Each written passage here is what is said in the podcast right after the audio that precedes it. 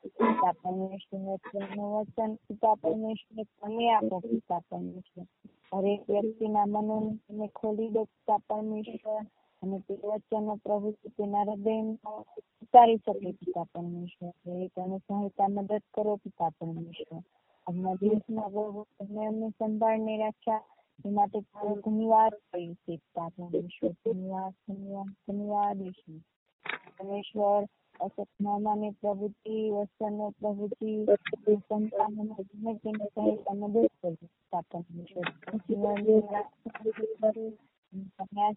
આશીર્વાદિત કરો એ પ્રાર્થના દેવા કરીએ છીએ બધાની પ્રવૃત્તિ પ્રાર્થનામાં જોડાવાનું મદદ કરો માટે તમારી નિત્ય સંગઠનમાં સહિત મદદ કરો છો એમાંથી માટે તમારો ધન્યવાદ કરીએ છીએ પિતા પરમેશ્વર ધન્યવાદ ધન્યવાદ પિતા પરમેશ્વર હાલેલુયા પ્રભુ પ્રાર્થના તમારા હાથમાં છે? પાણી ધરો અને સ્વીકાર કેમ કરો પિતા પરમેશ્વર ત્યારે ઈશ્વરના નામ અમીન. ઠીક છે. કાલની કઈ સ્ટડી યાદ છે થોડી ઘણી? કાલે શું વાંચ્યું તે કઈ વચન બચન કઈ યાદ છે?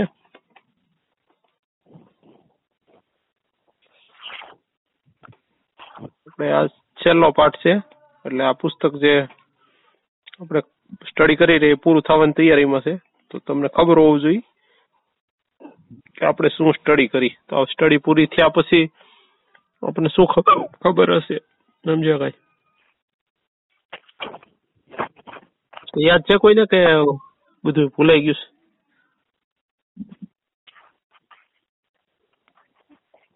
બોલો એટલે આગળ જવાનો ટાઈમ ટાઈમ ખોટો ખવાય છે. જલ્દી બોલ.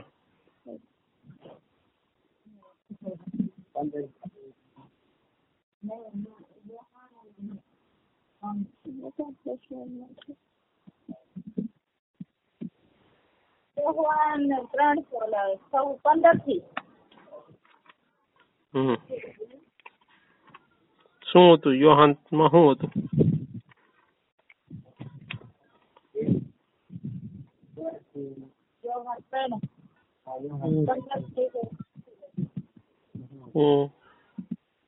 શું વાંચ્યું શું વાંચ્યું તું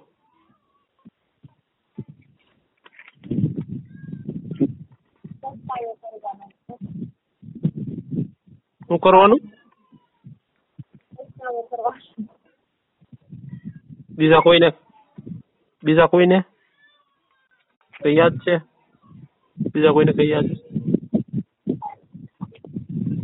જીવન વિશે નવો જન્મ નવો જીવન હમ.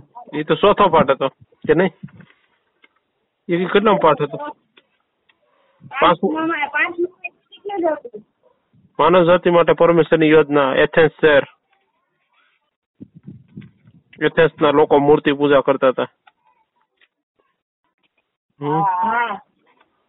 પાઉલની અંદર પરમેશ્વરની આત્મા હતી એને શું થયું? એને પીડા થઈ દુઃખ થઈ. પછી એને શું કર્યું? અજાણ્યા દેવના માનમાં એની જગ્યાએ ઈસુનો પ્રસાર એને સમજાવી દીધો જીવતા દેવનો હા? હા, હમ. સમજાણું કઈ તમને? ઠીક છે તો આપણે આજે એક નવો પાઠ જોઈ રહ્યા છીએ. તમે તમે સ્ટડી જે કઈ આપી, કરો છો કે નહીં કરો એ તમારે જોવાનું છે. કારણ કે તમે જ્યાં સુધી તમારું વ્યક્તિગત જીવન, આત્મિક જીવન, આત્મિક જીવનમાં ખોરાક કેટલો આપો છો આત્માને, એની ઉપર તમારો વ્યક્તિગત આધાર, તમારા આત્માનો વ્યક્તિગત આધાર એમાં રહેશે. સમજી ગયા? એટલે જરૂરી છે તમારી માટે. સમજાણું? તો સમય હોય તો વાંચજો, ઓકે? પ્રભુ તમને આશીર્વાદ દે. આપણે આજે ક્વેશ્ચન વાંચ્યું કે આપણે આજના વિશે લખો પેલા. આપણે બાઈ- પવિત્ર શાસ્ત્રમાં જોઈએ છીએ કે ઈશુ મસીહ પ્રભુ કેમ છે? આજનો સવાલ છે. એટલે હિન્દીમાં છે હું આગળ વાંચું છું. કે અહીંયા હું તમને ખાલી ગુજરાતીમાં એનો અર્થ બતાવું છું કે પવિત્ર શાસ્ત્ર આપણને બતાવે છે કે ઈશુ મસીહમાં પ્રભુના બધા જ ગુણ કઈ રીતે પ્રગટ થાય છે? રેડી એવું છે? એનો હું સરળ અર્થ કરું છું કે ઈશુ પ્રભુ કેમ છે? સમજાણું? એ પાઠનું એડિંગ છે ઈશુ પ્રભુ કેમ છે એમ. એટલે પ્રભુ ઈશુ કેમ છે એમ? ઈશુ પ્રભુ કેમ છે? એવો તમે અર્થ લખી શકો. એ બે સમજી શકો એવી જ વાત છે. સરળ હાવ. ઈશુ પ્રભુ કેમ છે? એનામાં કઈ વસ્તુ છે કે એને આપણે પ્રભુ કહી શકીએ એમ? સમજાણું? ઈશુ પ્રભુ શા માટે છે? કેમ છે? તમે લખી નાખ્યું તો આગળ વધું. તો એના ટોપિક છે, હું તમને જાહેર કરી દઉં છું અત્યારથી. તમે વાંચી શકશો. એમાં છે પેલો ટોપિક છે, સર્વશક્તિમાન. ઈશુ કેવો છે? સર્વશક્તિમાન. માં ત્રણ ટોપિક છે એ બી સી પેલું છે સૃષ્ટિકર્તા, બીજું છે પાલન પાલન પાલન કરનાર ને ત્રીજું છે નાશ કરનાર. હમ. ઈ ત્રણ ત્રણ વસ્તુ આવ્યું એનામાં સર્વશક્તિમાન એને જ કહેવાય. સમજાણું? સર્વશક્તિમાન એટલે કે સર્જન કરનાર, એટલે કે સૃષ્ટિને ઉત્પન્ન, સૃષ્ટિ કરનાર, પછી એને પાલન, સૃષ્ટિને ઉત્પન્ન કર્યા પછી એને બધું પૂરું પાડનારો. પછી એ સૃષ્ટિનો નાશ પણ કરવાની એનામાં સત્તા છે, અધિકાર છે, શક્તિ છે. સમજાણો? ઈ વસ્તુ આવી સર્વશક્તિમાન. સર્વશક્તિમાન લખ્યું એમાં એ બી ને સી ત્રણ તમારે લખાઈ ગયું. હવે બીજો ટોપિક છે એમાં કે અવતારની પરિપૂર્ણતા. સમજાણો? એનામાં એક પરમેશ્વર તરીકે જો અવતાર લઈને, તો એમાં એના સંપૂર્ણ ગુણ હતા, એવું લખો. અવતારની પરિપૂર્ણતા, એટલે અવતારની પૂરા ગુણ હતા એનામાં. રેડી ને એમાં ત્રીજો ટોપિક છે. પેલો, બીજો ત્રીજામાં આપણે દાખલ થયા. પ્રભુ મૃત્યુંજય છે. મૃત્યુંજય એટલે મરણ ઉપર વિજેતા છે. ઈશુ કોણ છે? મરણ ઉપર વિજેતા હમ લખી નાખો મૃત્યુંજય. આપણે ઘણી વાર નથી શબ્દ સાંભળતા સંસ્કૃત શબ્દ છે કે મૃત્યુંજય. મૃત્યુંજય કોઈ છે નહીં ઈશુ સિવાય. રેડી એ પણ તમે લખી શકો. ને ચોથો ટોપિક છે પ્રેમ. કે પરમેશ્વર પ્રેમ છે. ને ઈશુ મસીહ એમ- એવો ટોપિક લખો. પ્રેમ એટલે કે પરમેશ્વર પ્રેમ છે. પરમેશ્વરમાં પ્રેમ છે એમ. બાકી તમે કોઈને પ્રેમ કરતા હોય તો તમારા પરમેશ્વર નથી. ઉલટું છે એ પાછું, એ આપણે હું તમને સમજાવશું. પરંતુ અહીંયા આપણે લખ્યું કે પરમેશ્વરનો એક ગુણ છે કે પરમેશ્વરની અંદર પ્રેમ છે. પરમેશ્વર પ્રેમ છે લખાઈ ગયું. ને પ્રેમમાં પણ તમારે એ બી ને સી ત્રણ હશે. એમાં આવશે પ્રેમનું પ્રકાશન. રેડી પ્રેમનું પ્રકાશન છે. એ આપણે લખવાનું છે. પ્રેમનું પ્રકાશન એમાં આવશે વિશ્વાસ વિશે ને એવી બધી સ્ટડી આવશે એ તમે એટલું આપણે રાખીએ છીએ, તમે એટલું લખો ખાલી. પછી હું તમને એમાં સ્ટડી કરાવું છું. ઓકે? પ્રેમના પ્રકાશનમાં કેટલા ચાર ટોપિક છે. ચાર, પાંચ ટોપિક છ ટોપિક છે. તો એ તમારે એ પણ લખવા પડશે. પણ તો એ છેલ્લે લાખજો તમે. એટલું આપણું સ્ટડી થશે, નહીં થશે, મને ખ્યાલ નથી. એટલે હું તમને પહેલો ટોપિક છે સર્વશક્તિમાન. ઇસ્યુ કોણ છે? સર્વશક્તિમાન. બોલો ઈશુ સર્વશક્તિમાન છે બોલો. ઈશુ સર્વશક્તિમાન છે. હમ પછી એમાં એ બી ને સી તો એમાં આવશે કે- ઈશુ સૃષ્ટિ કરતા છે સૃષ્ટિ કરતા સૃષ્ટિ એટલે કે સૃષ્ટિને બનાવવા વાળો ઈશુ છે. સમજી ગયા? બી- બી માં આવશે ઈશુ સૃષ્ટિનો પાલન કરનાર છે. ઈશ- ઈશુ સૃષ્ટિનો પાલન કરનાર છે, બોલો. હમ, પાલન કરવાનો અધિકાર છે, પાલન કરવાની શક્તિ છે. ત્રીજો, ત્રીજું છે સી. એ અને બી ને સી. સી માં આવશે ઈસુ નાશ કરવાની સામર્થ્ય અધિકાર, એટલે કે નાશ કરતા પણ છે એમ. સૃષ્ટિનો નાશ કરવાનો અધિકાર, શક્તિ એનામાં છે. ઈશુ નાશ કરતા છે, બોલો. બસ સમજી ગયા સમજી ગયા. બસ એ જ ટોપિક હતો. હવે ત્રણ ટોપિક છે હું તમને સમજાવું છું. અ, એમાં આપણે વચન આપશું. આપણો આજનો ટોપિક છે ઈસુ પ્રભુ કેમ છે? સમજાણું? એની ઉપર આપણે શીખી રહ્યા છીએ. એમાં પહેલો ટોપિક છે સર્વશક્તિમાન ઈસુ. તો ઈસુ સર્વશક્તિમાન છે એવું આપણે બાઇબલ આપણને ક્યાં બતાવે છે કે ઈસુ સર્વશક્તિમાન છે? તો આપણે જોઈશું પ્રકટીકરણ એક ને આઠ. પ્રકટીકરણ એક આઠ. પ્રકટીકરણ એટલે કે પ્રકાશિત વાક્ય. લાસ્ટ પુસ્તક. યોહાને લખેલું પ્રકાશિત વાક્ય. મળ્યું એક આઠ હા. પરમેશ્વર જે છે જે અવતાર જે સર્વશક્તિમાન છે તે કહે છે કે હું આલ્ફા તથા આમેગા છું. હમ તો અહીંયા અહીંયા તમને શું ખબર પડી? આ વચનથી જો હું ધીરે ધીરે બોલું. પ્રભુ દેવ જે છે, પ્રભુ કહે છે, દેવ જે છે, જે દેવ હતો ને જે દેવ આવનાર છે, તે દેવ સર્વશક્તિમાન છે. તે કહે છે એ દેવ હું કહે છે? હું આલ્ફા અને ઓમેગા છું. આલ્ફા એટલે પહેલો અક્ષર ને છેલ્લો અક્ષર. રેડી એ એક ભાષા છે, એનો શબ્દ છે આલ્ફા અને ઓમેગા. રેડી આલ્ફા એટલે એ ને ઓમેગા એટલે છેલ્લો શબ્દ. ઝેડ, આપણે દાખલા તરીકે. રેડી તમે સમજી ગયા એમાં કઈ? તો એ પરમેશ્વર કોણ છે?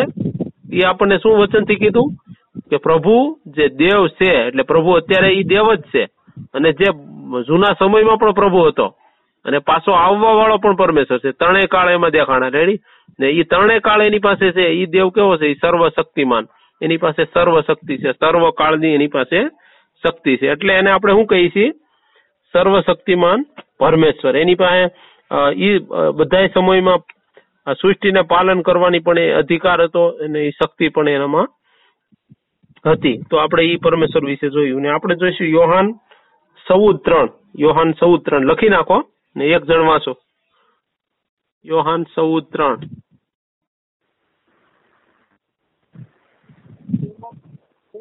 મળી ગયું યોહાન ચૌદ ત્રણ? તથા સત્ય તથા જીવન હું છું. મારા આશ્રય વિના બાપની પાસે કોઈ આવતું નથી. હા તો અહીંયા શું કહે છે ચૌદ ત્રણમાં યોહન ચૌદ ત્રણ. ચૌદ ત્રણ ને? હા ભાઈ ધ્યાન રાખો થોડું. તમારે માટે તો તમારે જગા તૈયાર કરી તો હું પાછો આવીશ. અને તમે તમને મારી પાસે લઈ જઈશ. જેથી જ્યાં હું છું ત્યાં તમે પણ રહો. હા અહીં શું કહે છે? અનુજ અને ઈસુ મસીહ કહે છે કે હું પિતા પાસે જવાનો એક માર્ગ છું ને હું પિતા પાસે પિતા મળ્યું તમને? હા ત્રણ સૌ ત્રણમાં એટલે એની આજુબાજુનું બધું તમે વાંચી લેજો. હું ખાલી એક જ કલમ વાંચું છું. કારણ કે આપણે આગળ સ્ટડી કરવાની છે એટલે. અને જો હું જઈને તમારા માટે જગ્યા તૈયાર કરીશ એટલે પરમેશ્વર શું કરવાના છે ઈસુ મસીહ? કે ઈ એવું હા અહીંયા કહે છે કે હું જઈશ. એટલે ઈસુ મસીહ એ સમયે એના શિષ્યોને કહેતા હતા કે હું જઈને તમારા માટે જગ્યા તૈયાર કરીશ. એટલે એને અગાઉ અગ- અગાઉની વાત કરતા હતા. અત્યારે ઈસુ મસીહ ક્યાં? અત્યારે તો ક્યારો નવી ગયા છે ને ઉપર આપણી માટે જગ્યા તૈયાર કરે છે. તો હું પાછો આવીશ. જગ્યા તૈયાર કરશે પ્રભુ ને પછી પ્રભુ આવશે. ને કહે છે અને તમને મારી પાસે લઈ જઈશ. પ્રભુ જે સ્વર્ગમાં છે ને સ્વર્ગમાં લઈ જવાની વાત પ્રભુ કરે છે. ને જેથી જ્યાં હું છું ત્યાં તમે પણ રહો. તો એ પ્રભુ પાસે આ બધી સત્તા છે, શક્તિ છે. અને આપણે એવો વિશ્વાસ કરી છે કે પ્રભુ પાસે આ બધો અધિકાર, સામર્થ છે.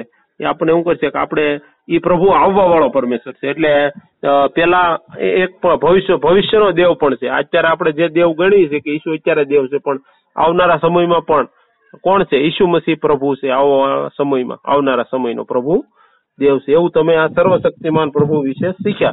હવે એમાંથી આપણે સર્વશક્તિમાન પ્રભુ વિશે તો શીખી ગયા કે હવે આપણે શીખવાનું છે કે ઈસુ સૃષ્ટિકર્તા છે. એ એ આપણે શીખ્યા ને, એમાં એમાં આવશું આપણે. પેલું એ, એમાં સૃષ્ટિકર્તા ઈસુ સૃષ્ટિકર્તા છે. તો ઈસુ સૃષ્ટિકર્તા છે એવું ક્યાંથી બાઇબલમાં લખ્યું છે? તો એ આપણે થોડુંક વાંચી. યોહાન એક, ત્રણ, ચાર, વાંચો જોઈએ યોહાન એક. ત્રણ, ચાર. યોહાન એક, એમાં ત્રણ ચાર.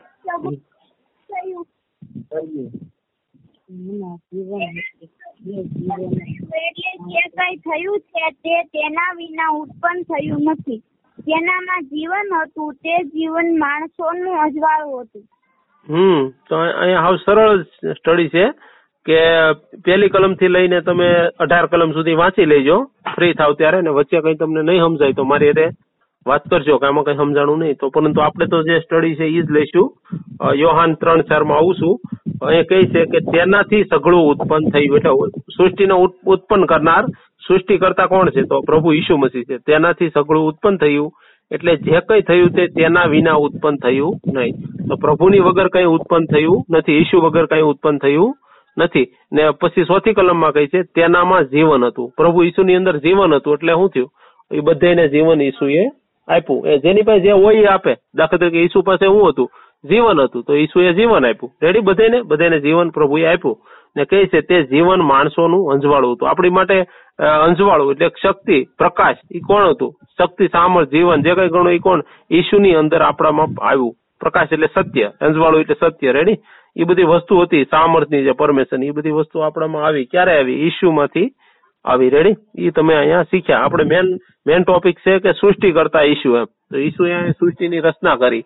એ એ વચન આપણે અહીંયા શીખી ગયા. બીજું એવું લાગશે તો તમને એ શીખવાડજો. આગળ બીજું છે બી બી માં આપણે એ બી ને સી બી માં આવ્યા. ઈશુ પાલન કરનાર શક્તિ છે. એનામાં પાલન કરવાની અધિકાર છે એમ. સર્વ, પાલન કરતા પરમેશ્વર છે એમ. સૃષ્ટિનું પાલન પણ કરે છે. એવું ક્યાં મળ્યો છે? તો આપણે માથી અઠ્ઠાવીસ ને વીસ વાંચો. માથી અઠાવીસ વીસ.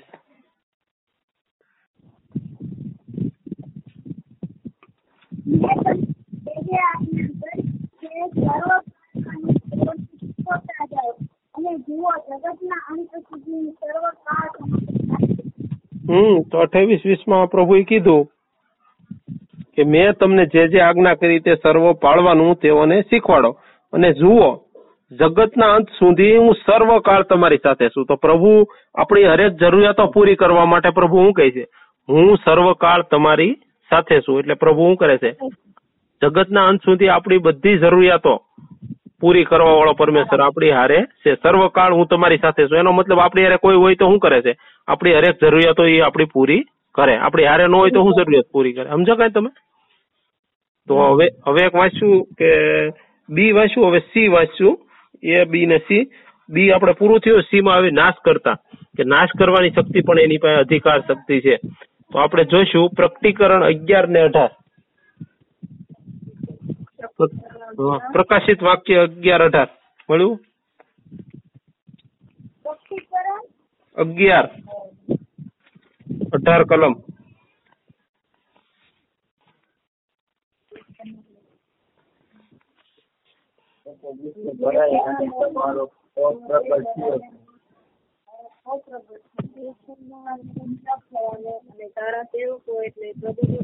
નહીં ના ના પહેલેથી વાંચો, દેશના લોકો ક્રોધે ભરાયા. નથી વાંચો. હા, નથી વાંચો. દેશના લોકો ક્રોધે ભરાયા અને તારો કોપ પ્રગટ થયો. અને મુએલાને ઇન્સાફ થવા અને તારા સેવકો એટલે પ્રબોધકો સંતો તથા તારા નામથી ડરનારાઓ પછી તેના નાના તેઓ નાના હોય કે મોટા હોય તેઓને પ્રતિફળ આપવાનો તથા જેઓ પૃથ્વીનો નાશ કરનારા છે તેઓનો નાશ કરવાનો સમય આવ્યો છે. હા તો અહીંયા એ પ્રભુ પાસે એ સમય છે એ શક્તિ છે એ કાર્ય એ સમયે કરવા વાળો છે એ પરમેશ્વર. ને એ કહે છે કે તારો કોપ પ્રગટ થયો છે. ને ઇન્સાફ, ન્યાય કરવાની પણ સત્તા એની પાસે છે. એટલે જો એ બધી વસ્તુ જે કઈ ત્રાસદાયક વસ્તુ છે પ્રભુના રાજ્યમાં, એ બધાનો નાશ કરવાનો પ્રભુ પાસે સામર્થ શક્તિ છે. તો અહીંયા ત્રણ શક્તિ તમે જોઈ કે પ્રભુ ઈસુમાં કઈ કઈ શક્તિ છે? કે એક સર્વશક્તિમાન પ્રભુ છે. એમાં ત્રણ ટોપિક જાય કે એને સૃષ્ટિનું સર્જન કર્યું, પછી સૃષ્ટિનું પાલન કરે છે, અને ત્રીજા ટોપિકમાં જોયું કે નાશ કરવાની સત્તા અધિકાર પણ એને પ્રકટીકરણના પુસ્તકમાં આપણે જોયું કે એમાં છે એની પાસે. એમાં ક્લિયર થઈ ગયું કઈ ટેન્શન નથી ને તો આગળ વધુ.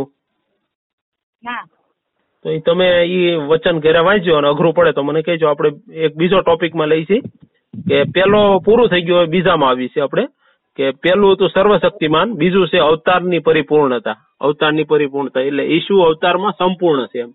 એવો એનો અવતાર મનુષ્ય દેહ ધારણ કર્યો પણ એનામાં ઈ પરિપૂર્ણતા હતી. તો એ પરિપૂર્ણતા કઈ છે? એ આપણે જોઈ છે કલોસી બે નવ. જલ્દી વાંચો. કલોસી બે નવ.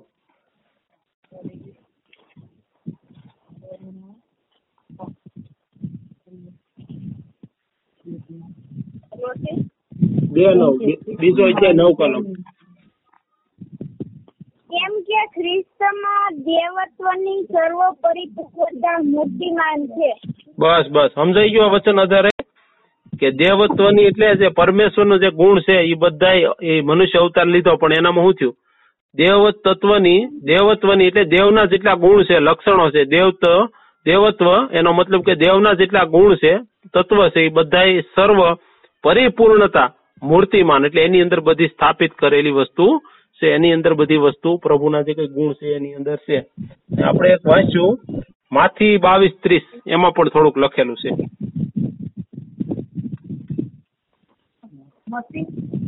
બાવીસ ત્રીસ. માંથી બાવીસ ત્રીસ. બાવીસ અગિયાર ત્રીસ કલમ. કેમ કે પુનરુત્થાન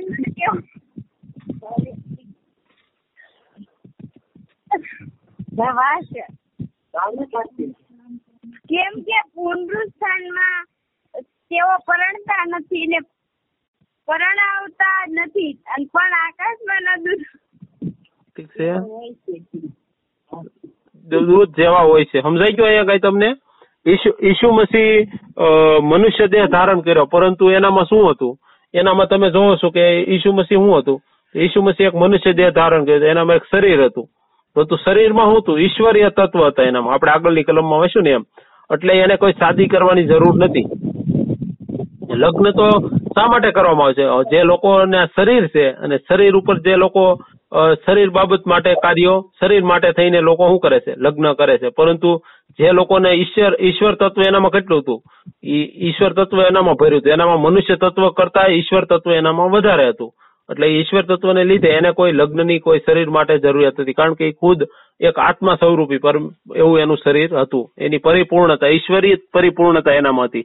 ને એ જે આદમ હોવાના જે સંપૂર્ણ ગુણ લક્ષણો હતા, એ બધા જ એની અંદર અંદર હતા. એને કોઈ અલગ રીતે કોઈની કઈ જરૂર હતી નહીં. એના શરીરને એવી કોઈ વસ્તુની જરૂર હતી નહીં કે જે એને મનુષ્ય તરીકે શરીરના શરીરની જરૂરિયાત પડે, શરીરનું ખેંચાણ થાય. એવું કઈ એનામાં હતું નહીં. એટલે એ વસ્તુ તમને અહીંયા સમજાણું છે. તમે એ માટે થઈને ઈશુમાં શું કર્યું? એક મનુષ્ય દેહ ધારણ કર્યો, પરંતુ એની અંદર ઈશ્વરીય તત્વ હતું. એ અહીંયા આપણે જોયું છે. અહીંયા ઘણી વાર માણસો શું છે કે ઘણા આપણે કે હું ઈશ્વર હું ઈશ્વર છું. ઘણા એમ કે હું ઈશ્વર છું ઈશ્વર છું, પરંતુ એના શરીરથી લોકો શું કરતા હોય છે? શરીરની ઉપર એનો કંટ્રોલ હોતા નથી. એને કંટ્રોલ કરવા માટે ઘણી મહેનત કરવી પડે છે. પરંતુ ઈસુમાં એવું નતું ઈશ્વર તો કેવો, ઈસુ તો ખુદ પરમેશ્વરના ગુણ એનામાં હતા. કલોસી બે નવમાં જેમ જોયું એ પ્રમાણે. એટલે એ વસ્તુને આપણે સમજી ગયા. પછી જોઈશી પેલું બીજું ત્રીજા ઉપર આવી છે, મૃત્યુંજય. ત્રીજો ટોપિક છે મૃત્યુંજય. ઈશુ મૃત્યુ ઉપર વિજેતા છે. પેલા શરીર ઉપર વિજેતા જોયા, પછી આખા જગત ઉપર વિજેતા જોયા, સર્વશક્તિમાન. પછી આપણે જોયું કે શરીર ઉપર અવતાર અવતારની પરિપૂર્ણતા. ત્રીજો ટોપિક જોયો, મૃત્યુંજય. મૃત્યુ ઉપર પણ ઈશુ વિજેતા છે. રેડી એ ટોપિક આપણે જોઈશી. પ્રકટીકરણ એક, અઢાર. કાઢો.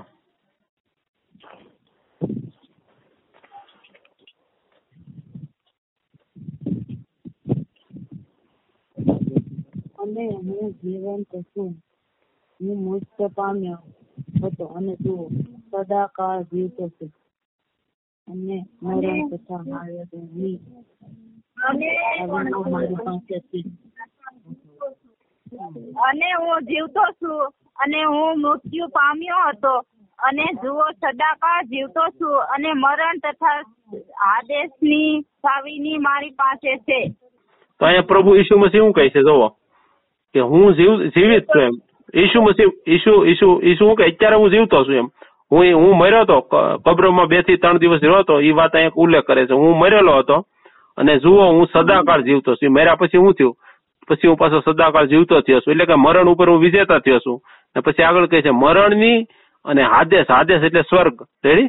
મરણની અને હાદેશની કૂંચી. કૂંચી એટલે સાવી. મારી પાસે છે. ઈસુ પાસે બધા પ્રકારની સત્તા અધિકાર છે. ને પેલું આપણે જે મૃત્યુ ઉપરનો અધિકાર એ પણ ઈસુ મૃત્યુને પણ હરાવી દીધું. એ વસ્તુ અહીંયા આપણે જો ઈસુ મૃત્યુને વિજેતા થઈ ગયા. એ વચન આપણે જોયું. હવે વાંચું, યોહાન દસ સત્તર. એમાં ને એમાં? યોહાન દસ સત્તર. યોહાન નો શું સમાચાર? દસ અગિયાર, સત્તર કલમ.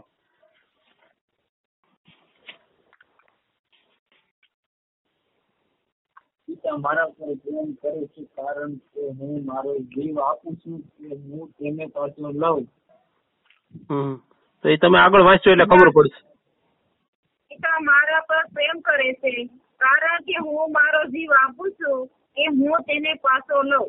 હા તો પાસે એક શક્તિ હતી કે જીવ આપી શકતો હતો અને જીવ પાછો પોતાનો પિતા પાસેથી મંગાવી શકતો હતો લઈ શકતો હતો. રેડી એને ખાસ તમને પ્રકાશન ન પડે તો અઢાર કલમ વાંચજો કોઈ મારી પાસેથી તે લેતો નથી. ઈશુ પાસેથી કોઈ જીવ લઈ શકતો નથી.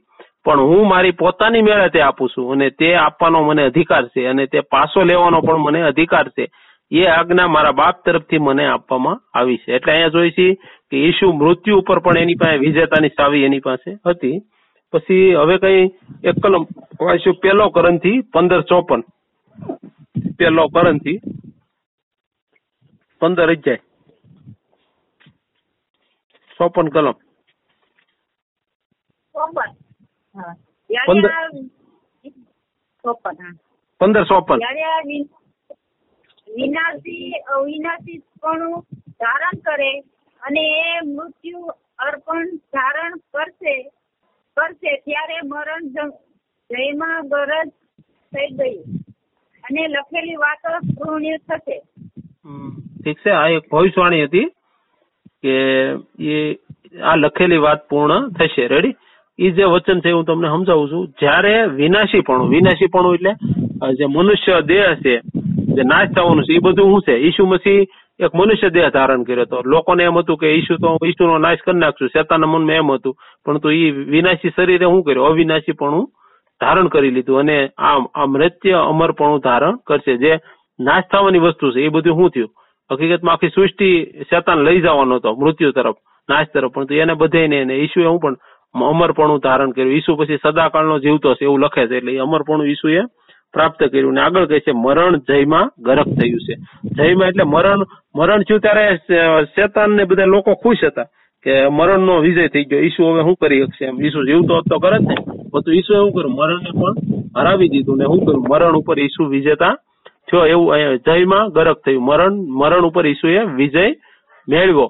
ગરક થયું એટલે કે પ્રાપ્ત કર્યું. મેળવી લીધું. જયમાં ફેરફાર થઈ ગયો જય મેળવો. આગળ લખેલ છે, એ વાતો પૂર્ણ થઈ છે. પૂર્ણ, એ એ લખેલી વાતો પૂર્ણ થશે. આ એક ભવિષ્યવાણી હતી. એ ઈસુ એ પૂરી, ઈસુ દ્વારા પૂરી થઈ. એ વચન અહીંયા આપણે શીખ્યું છે.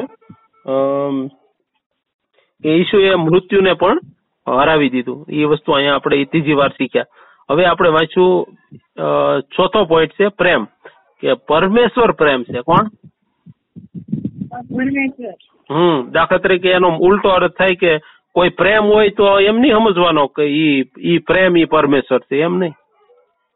સમજાણું? તો પરમેશ્વરમાંથી પ્રેમ આવે છે. પરમેશ્વર પાસે, ખુદની પાસે પ્રેમ છે. પછી ઘણી ઘણી વાર આપણે એમ સમજતા હોય કે કોઈ જગ્યા પ્રેમ છે તો પ્રેમ પરમેશ્વર છે એમ નથી. પરંતુ પરમેશ્વર પાસેથી પ્રેમ આવે છે. એવો મતલબ આપણે શીખવાનો છે. દાખલા તરીકે યોહાન ત્રણ સોળ. એ તમને ખબર છે? એમાં એમાં શું ખબર છે કે પરમેશ્વર પ્રેમ કરતો હતો. એની પાસે હતો, એની સાબિતી શું મળશે આપણને? એના દીકરાને મોકલ્યો. હા, એને દીકરાને આપ્યો. એ કંઈક પ્રેમનો મતલબ એ થાય, કોઈક વ્યક્તિ કંઈક આપણને આપે છે. ને પ્રેમની હદ ક્યારે કહેવાય? કે એ એને પોતાનો દીકરો પણ આપી દીધો. એને શું કર્યું? આપણે અનંત જીવન આપ્યું. એક દીકરો આપ્યો. તો દીકરો કોઈ નો આપે. પછી એકનો એક દીકરો હતો. એ આપ્યો. શા માટે આપ્યો? એને પ્રેમ હતો. એટલે એટલે પરમેશ્વર પાસે પ્રેમ છે. પરમેશ્વર પ્રેમ છે. એવું આપણને ક્યારે ખબર પડે? કે પરમેશ્વરનું એવું એનું કાર્ય આપણે જોઈ કે આપણે અનંત જીવન માટે પ્રભુએ શું કર્યું? આપણો આપણો નાશ ન થઈ માટે પરમેશ્વરે કેવી યોજના કરી? તો યોહાન ત્રણ સોળ છે એ કોઈ વાંચી લો ને જલ્દી આપણે આગળ વધીએ. એ રીતે દેવએ એટલી પ્રીતિ કરી કે પોતાનો એકાકી બની દીકરો આપ્યો છે તે સારું જેના પર વિશ્વાસ કરે છે નાશ ન પામે પરંતુ અનંત જીવન ઠીક છે પેલો યોહાન અ, યોહાન યોહાનનો પેલો પત્ર કાઢો. પછી એમાં ચાર ને આઠ વાંચો. પેલો યોહાન ચાર આઠ. ચાર આઠ.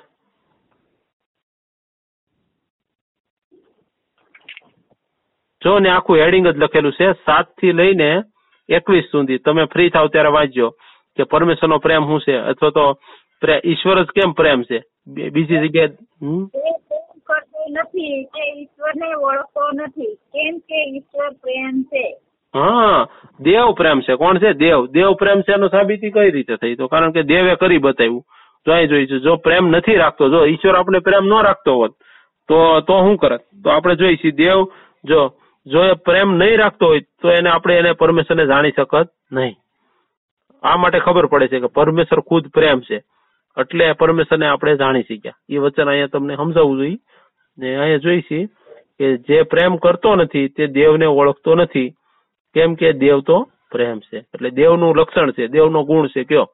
કે પ્રેમ કરવો. અને દેવના જે લોકો છે એના પણ ઈ ઈશ્વરનો ગુણ આવે છે. શું આવે છે? એને પણ પ્રેમ કરવો જોઈએ બીજા વ્યક્તિને. એટલે બધા વ્યક્તિને કોઈ એક વ્યક્તિ કેન્દ્રિત નહીં.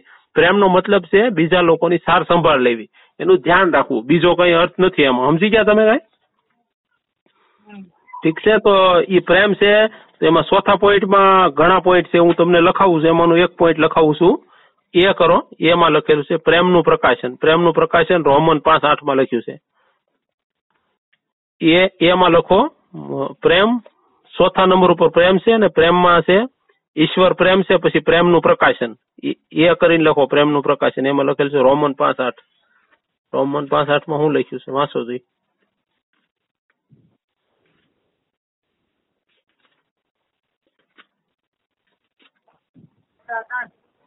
પાંચ આઠ પાંચમો અધ્યાય આઠમી કલમ.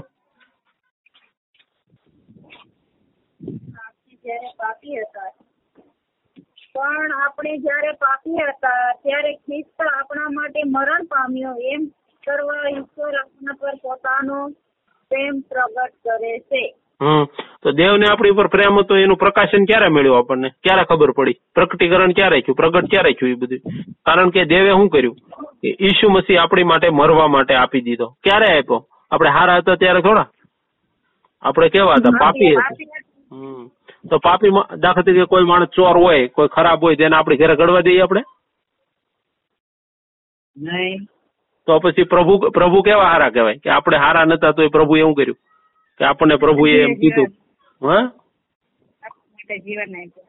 હમ. તો ઈસુ મસીહને મોકલ્યું હા પોતાના દીકરાનું બલિદાન આપ્યું કે તમે હવે શું કરો? તમારું પાપ માફ થાય ને તમે મારા દીકરાની જેમ સ્વર્ગમાં પાછા આવો. એ માટે પરમેશ્વરે એનો પ્રેમ ભલાઈને પ્રગટ કરી. રેડી એ તમને સમજાઈ ગયું. હવે હવે હું તમને થોડાક ટોપિક છે એ આપણું સ્ટડી પૂરી થઈ ગઈ છે, થોડુંક જ છે. તો એ સવાલ જ છે, ખાલી તમારે એ સવાલ લખવા હોય તો લખો ને કલમ લખવી હોય તો લખી લેજો. આપણો વ્યક્તિગત રીતે વિશ્વાસ વિશે આપણે શું વિચારીએ છીએ? રેડી આપણો વ્યક્તિગત વ્યક્તિગત વિશ્વાસ શું છે એમ લખો. આપણો વ્યક્તિ વ્યક્તિગત વિશ્વાસ. ખાલી એટલું એડિંગ કરી નાખો. વ્યક્તિગત વિશ્વાસ એટલે શું? રેડી? હું એમાં આગળ વધુ છું જલ્દી. લખાઈ ગયું? હા. વ્યક્તિગત વિશ્વાસ. રેડી? એમાં લખો રોમન દસ તેર દસ દસમો અધ્યાય. રોમન દસમો અધ્યાય તેર ચૌદ ને સત્તર. ત્રણ કલમ છે.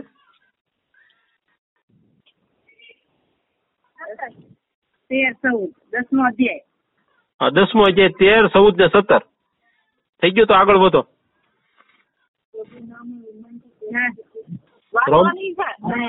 હા. હા વાંચો વાંચો વાંચો જલ્દી. આગળ સ્ટડી થોડીક જ સ્ટડી છે હવે જલ્દી પૂરું થાય. જેના પર તેઓ વિશ્વાસ કર્યો નથી તેઓને તેને એક વિનંતી કરશે. વળી જેમને વિશે તેઓ સાંભળ્યું નથી તેના ઉપર તેઓ કેમ વિશ્વાસ કરશે? વળી તે ઉપદેશક વગર તેઓ કેમ સાંભળશે? સત્તર હમ સત્તર પ્રમાણે સંદેશો સાંભળવાથી વિશ્વાસ થાય છે. તથા ખ્રિસ્તના વચન દ્વારા સંદેશો સાંભળવામાં આવે છે. હમ ને એક કલમ છે હિબ્રુ ઠીક છે નહીં એનું જ વચન એમાં જોઈ વિશ્વાસ અહીંયા પ્રશ્ન છે વિશ્વાસ કોને કહેવાય? એટલે અથવા તો વિશ્વાસ ક્યાંથી આવે? સંદેશો સાંભળવાથી. હમ વિશ્વાસ વિશ્વાસ શું વસ્તુ છે? એની વિશે પ્રશ્ન છે એ તમે એનો જવાબ લખી નાખજો.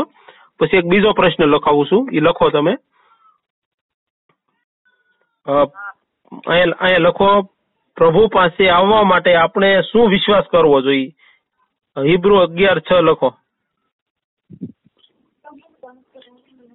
પ્રશ્ન લખો કે પ્રભુ પાસે આવવા આપણે શું વિશ્વાસ કરવો જોઈએ? હિબ્રુ અગિયાર છ. કોક વાંચો? ટાઈમ રહી તો.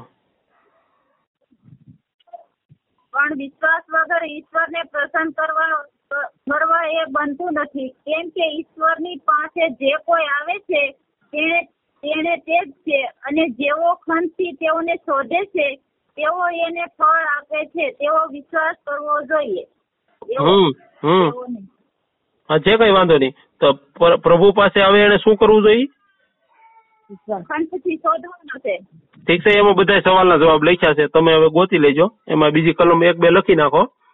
હું લખાવડાવું છું કે એમાં એ રીતે છે કે અ, એક અજક પ્રશ્ન લખો. કે આ આ વચનમાં પરમેશ્વરના ગુણોનું પરમેશ્વરના ગુણોનું લક્ષણ પરમેશ્વરના ગુણો લક્ષણોનું વર્ણન શું છે? આ પદોમાં પરમેશ્વરના ગુણો લક્ષણો શું વર્ણન છે? એ તમારે લખવાનું છે. રેડી એ વચન હું તમને લખાવું છું. એ લખો તમે. એમાં લખશો રોમન પાંચ આઠ લખો જોઈ. પાંચ આઠ. પાંચમો અધ્યાય આઠ કલમ. ઠીક છે એમાં પરમેશ્વરના ગુણનું શું વર્ણન છે એમ? એ લખો ખાલી. એમાં તમે પરમેશ્વરનો એક ગુણ છે એમાં. કે પરમેશ્વર હોવાનો ગુણ કયો છે? તો એમાં જો તમને દેખાશે, પરમેશ્વર હોવાનો ગુણ એક છે કે પ્રેમ ભલાઈ હોવી જોઈએ. સમજાણું? બીજું હોવું જોઈએ. કંઈક આપવો જોઈએ. એને શું કર્યું? આપણે પાપી છે ત્યારે પોતાના દીકરાને આપ્યો. એ એનો ગુણ છે. પછી એક બી- બીજી બે કલમ છે. એ મારે થોડીક ફેર પડ્યો છે. પરમેશ્વર પાસે આવવા માટે આપણે શું વિશ્વાસ કરવો છે એમાં બે બે કલમો છે એ તમે લખી નાખો ખાલી. પ્રકટીકરણ એક આઠ અને પ્રકટીકરણ એક અઢાર. હું ફરીથી બોલો? પરમેશ્વર પાસે? બીજા નંબરનો જે પ્રશ્ન હતો ને વિશ્વાસ વિશ્વાસ કોને કહેવાય એવું લખ્યું હતું આપણે? એની પછી બીજો સવાલ લખ્યો હતો પ્રભુ પાસે આવવા માટે આપણે શું વિશ્વાસ કરવો જોઈએ એમ? કોની ઉપર વિશ્વાસ કરવો એ એ મતલબનો સવાલ છે. એનો જવાબ લખ્યો છે પ્રકટીકરણ એક આઠ ને પ્રકટીકરણ એક અઢાર. એ બે સા- કલમ સાઈડમાં ખાલી લખી નાખો. એ તમે આવો આપણે વાંચેલી છે. એ કઈ એ કઈ જરૂરી નથી પણ મોઢે કરજો ખાલી. ઠીક છે? થઈ ગયું?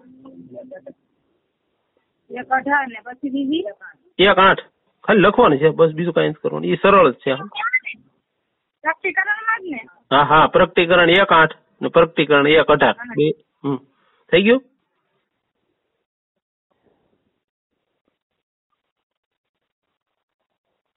બોલો આગળ.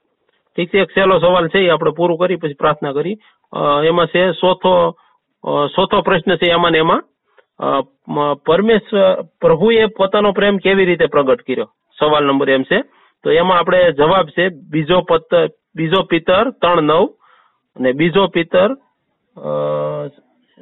એક એક એક એવું કંઈક છે. તમે એ જોવો જોઈએ વચન મારી પાસે લખેલું છે. બધું બીજો પિતર ત્રણ, નવ વાંચો જોઈએ.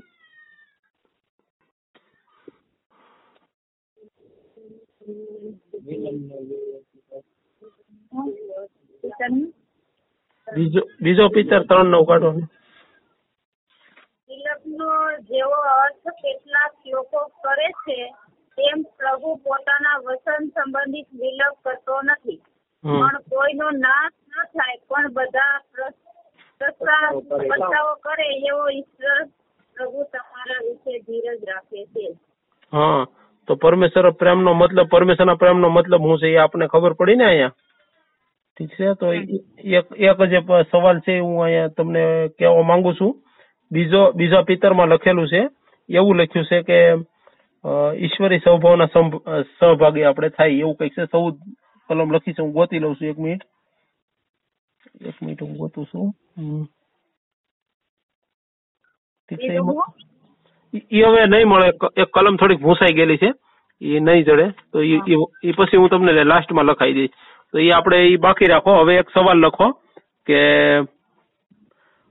પ્રભુને કેવી રીતે આપણે મેળવી શકીએ? સમજાણો? પ્રભુને આપણે કેવી રીતે પ્રાપ્ત ઈસુ મસીને કેવી રીતે આપણે મેળવી શકીએ? ઈસુ પાસે કેવી રીતે આવી શકીએ? એવો સવાલ છે. એમાં ખાલી ત્રણ જ પ્રશ્નો છે. એ તમારે લખવાના છે. લખી નાખો ખાલી. એની કલમું જ લખાઈ દો એટલે પૂરું થઈ ગયું. પ્રભુ ઈસુને આપણે કેવી રીતે પ્રાપ્ત કરી શકીએ? એમ ઈસુને કેવી રીતે મેળવી શકીએ? એવો એવો પ્રશ્ન છે. ઉદ્ધાર કેવી રીતે ઈસુને કેવી રીતે મેળવી શકીએ? થઈ ગયું? પાંચમો ટોપિક ને? હા પાંચમો ટોપિક પ્રભુને કેવી રીતે મેળવી શકીએ? આ આપણો મોટા મોટો પ્રશ્ન છે ને જિંદગીમાં. હા હા. ઈ જો આપણે કમ્પ્લીટ થઈ જાય તમે ખાલી લખી નાખો ને ઘરે સ્ટડી અત્યારે અહીં કરશું તો તમને હું શીખવાડી દઈશ. પ્રેરિત પ્રેરિત સોળ એકત્રીસ પ્રેરિતોનું કામ સોળ અગિયાર એકત્રીસ કલમ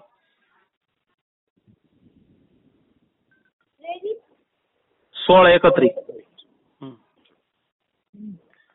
કઈ વાંધો નહીં પૂરું થઈ ગયું ધીમે ધીમે તમ તારા સ્પીડ છે કઈ વાંધો નહીં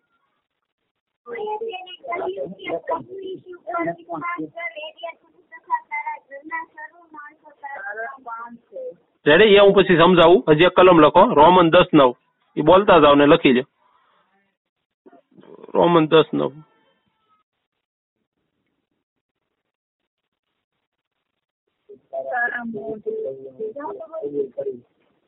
વાંચવાનું કે ખાલી? હા વાંચો વાંચો વાંચો જલ્દી પૂરું થઈ ગયું. એક જ કલમ આની પછી છે. વાંચી નાખો. જો તું તારા મોઢે ઈસુ પ્રભુ તરીકે કબૂલ કરીશ અને ઈશ્વર તને મુયેલામાંથી પાછો ઉઠાડ્યો એવો વિશ્વાસ કરે તારા મુયેલામાંથી ઉઠાડ્યો એવો વિશ્વાસ કરે તારા અંતકરણમાં રાખી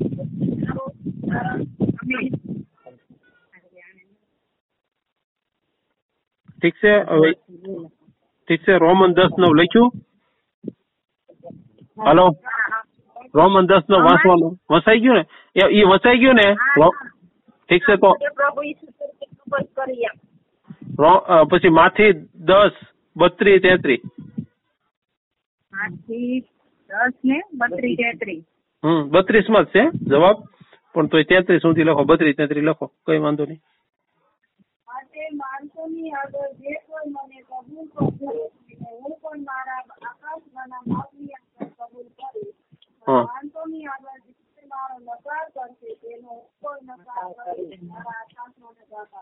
ઠીક છે તો અહીંયા તમને તમને હવે સહેલો સવાલ કરું છું ને એ સહેલો સવાલ પ્રમાણે તમારે નિર્ણય લેવાનો રહેશે ને પ્રભુ તમારા જીવનમાં આવશે.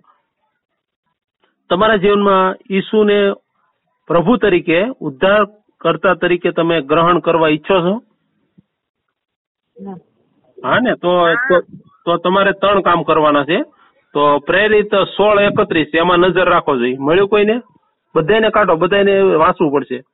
મોઢે કબૂલ કરવું પડશે. એક જણું કબૂલ કરાવો. સોળ એકત્રીસ લખા એકત્રીસ. જો લખાવેલું છે મેં. એના એ વચન જ છે. સોળ એકત્રીસ. પ્રેરિત સોળ એકત્રીસ. બોલો. તેને કહ્યું કે પ્રભુ તેઓએ તેને કહ્યું કે પ્રભુ ઈસુ પર વિશ્વાસ તું તારા ઘરના સર્વ માણસો તારણ પામશે તો એ- એ- અહીંયા આપણે અહીંયા શું કામ કરવાનું છે આપણે? વિશ્વાસ કરવાનો છે. હમ. ઠીક છે. સમજી ગયા તમે કાંઈ? હા પ્રભુ ઈસુ પર વિશ્વાસ કરવાનો છે. બોલો. પ્રભુ ઈસુ પર વિશ્વાસ કરવાનો છે. હું પ્રભુ ઈસુ પર વિશ્વાસ કરું છું. મારો ઉદ્ધાર થશે મારા ઘરનો ઉદ્ધાર થશે. બોલો. હું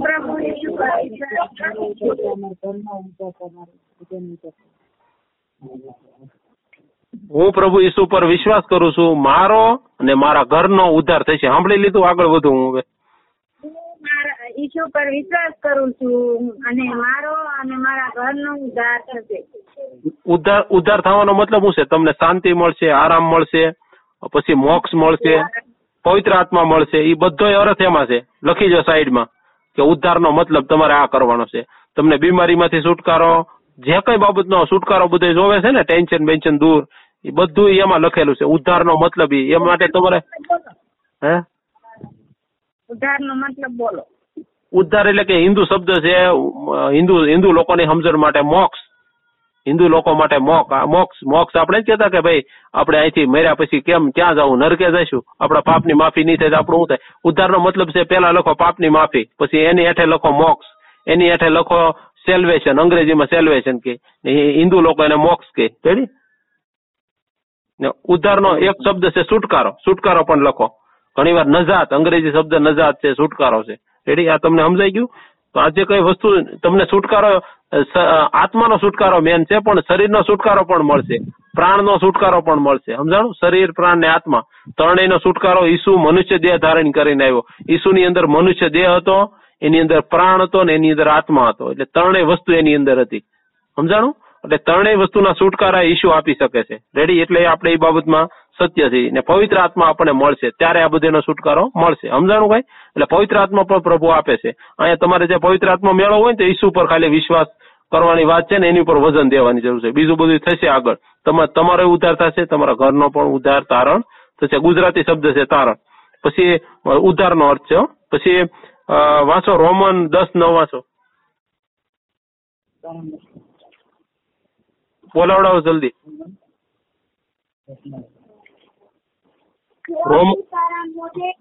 પ્રભુ તરીકે કબૂલ કરી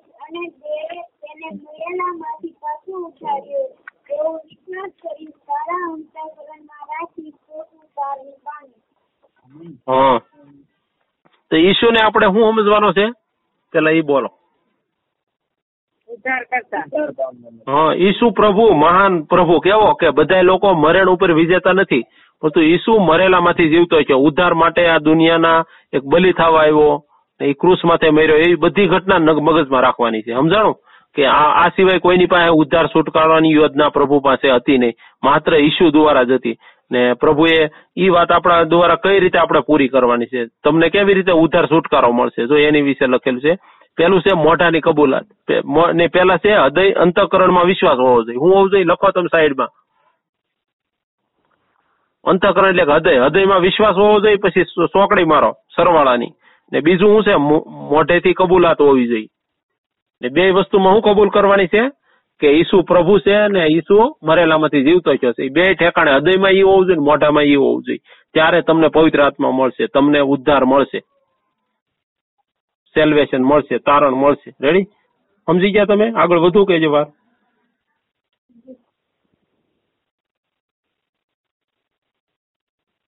બોલો આગળ હવે આપણે હવે માથી દસ બત્રીસ એમાં શું લખ્યું છે? બોલો જોઈ. જલ્દી બોલો ટાઈમ પૂરો થઈ ગયો.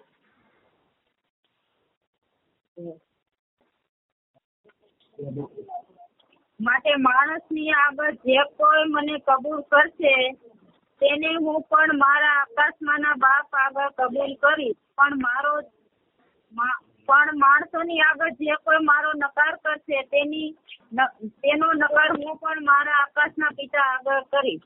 હા, તો આપણે પ્રભુને આપણે માણસ, આપણે શું કરવાનું? ઈસુનો સ્વીકાર કરવાનો છે. પેલું ઈ લખી નાખો. ઈસુનો સ્વીકાર કરવાનો છે. પેલા એ લખી નાખો. સ્વીકાર એટલે કે અંગીકાર, કબૂલાત કરવાની છે. ઈસુને કઈ રીતે કબૂલ કરવાનો છે? કે ઈસુ પ્રભુ છે, ઈસુ મરેલામાંથી જીવતો થયો છે ને ઈસુ કોણ છે? ઈસુ દેવ છે ઈસુ પરમેશ્વર છે ઈ જ ન્યાય કરવા વાળો છે સર્વશક્તિમાન ઈસુ છે. આજકાલ ને આવતીકાળ ત્રણેય કાળ ઈસુ પાસે છે. ત્રણેય શક્તિ એની પાસે છે. એ વસ્તુ તમારે લખવાની છે. એટલે તમને ખબર છે ઈસુ ખ્રિસ્તનો જયારે તમે સ્વીકાર કરશો ત્યારે તમને શું મળશે? બોલો આગળ. ઉદ્ધાર. ઉદ્ધાર મળી જાય. થઈ પાકું થઈ ગયું હવે? ને જો તમે નકાર કરશો તો પણ તમારે સ્વીકાર કોની આગળ કરવાનો છે? માણસોની આગળ. કોની આગળ? હા, તો માણસોથી ડરતા હોય કે પવિત્ર આત્મા મળશે તો હું અન્ય ભાષા બોલી તો મારો ઘરવાળો શું કહે? આડોશી પાડોશી શું કહે?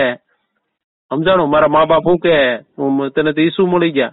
તું તો અલગ થઈ ગઈ દીકરી રેડી તો આપણા મનમાં એવું છે, પ્રભુ જાણે છે, શું કહે છે?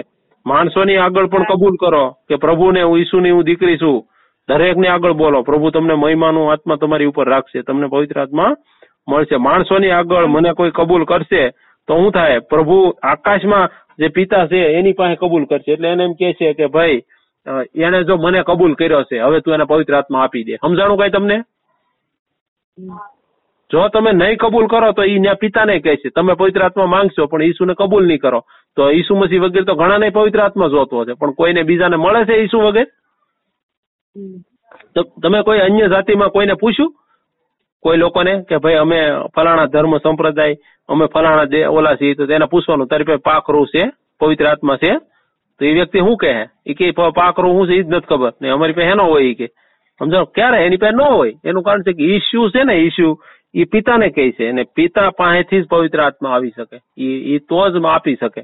ને પિતાના એ અધિકારમાં છે, ઈસુના અધિકારમાં છે. તમે ઈસુને કબૂલ ન કરો, તો પિતા પવિત્ર આત્મા નહીં આપે. એક જગ્યાએ ઈસુ એવું કીધું હતું? કે હું પિતાને કહીશ ને તમને પવિત્ર આત્મા આપશે.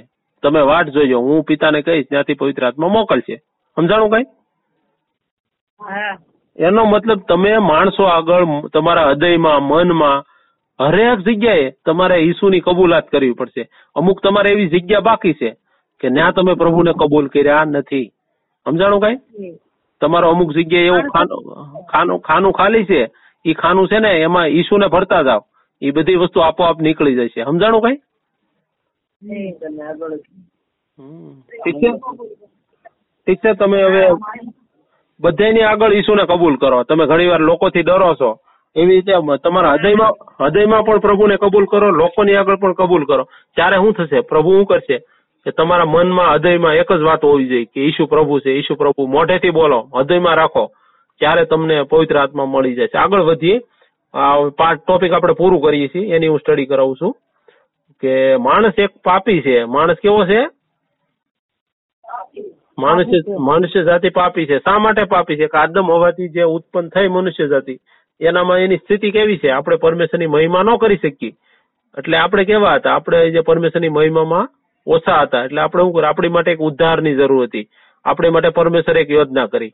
આપણી માટે શું કર્યું? પરમેશ્વર ઉદ્ધારની યોજના. પરમેશ્વરની યોજના અનંત જીવનની યોજના પરમેશ્વરે આપણી માટે રાખી. એને આપણે ગ્રહણ કરવાની છે એને કબૂલ કરવાની છે. ને જ્યારે આપણે આ બધું જાણી જ ગયા છીએ ત્યારે આપણે હું વિચાર કરવાનો છે હવેથી હું ઈસુની પાછળ ચાલીશ. મારો વ્યક્તિગત નિર્ણય લઉં છું કે પ્રભુ ઈસુ મસીહ તારી પાછળ હું ચાલીશ. સમજાણું કઈ? તમે રાજી છો તો હું નિર્ણય તમને કબૂલાત કરાવું છું એ તમે બોલો પછી પ્રાર્થના કરજો ઠીક છે? હવે તો હું બોલાવડાવું છું કે જય પ્રભુ વિશે હું તમને કહું હું પરમેશ્વરથી દૂર હતો. હું પરમેશ્વરથી પરમેશ્વરથી દૂર હતો. મારા જીવનમાં પાપ હતું. પરમેશ્વરે પાપની ક્ષમા આપી. પરમેશ્વરે ઈસુએ પિતા સાથે મેળ મિલાપની યોજના કરી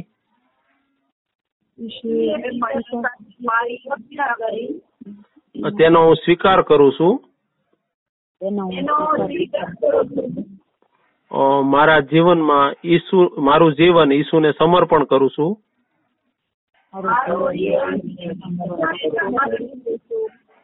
હું વધારે પ્રભુના વચન શીખીશ.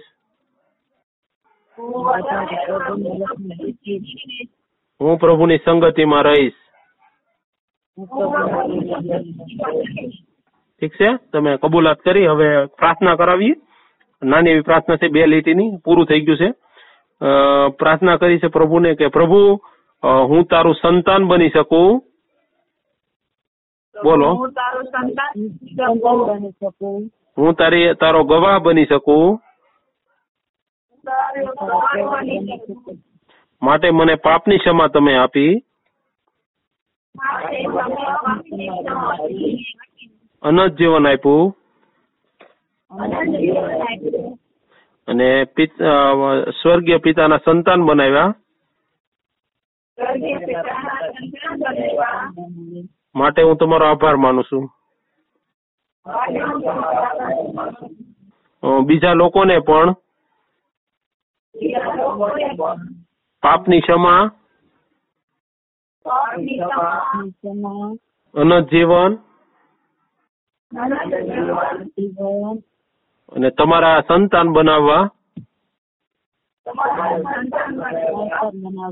કોશિશ કરીશ. આમીન. ઠીક છે તો આપણે પ્રાર્થના કરી નાની ને પૂરું કરીએ.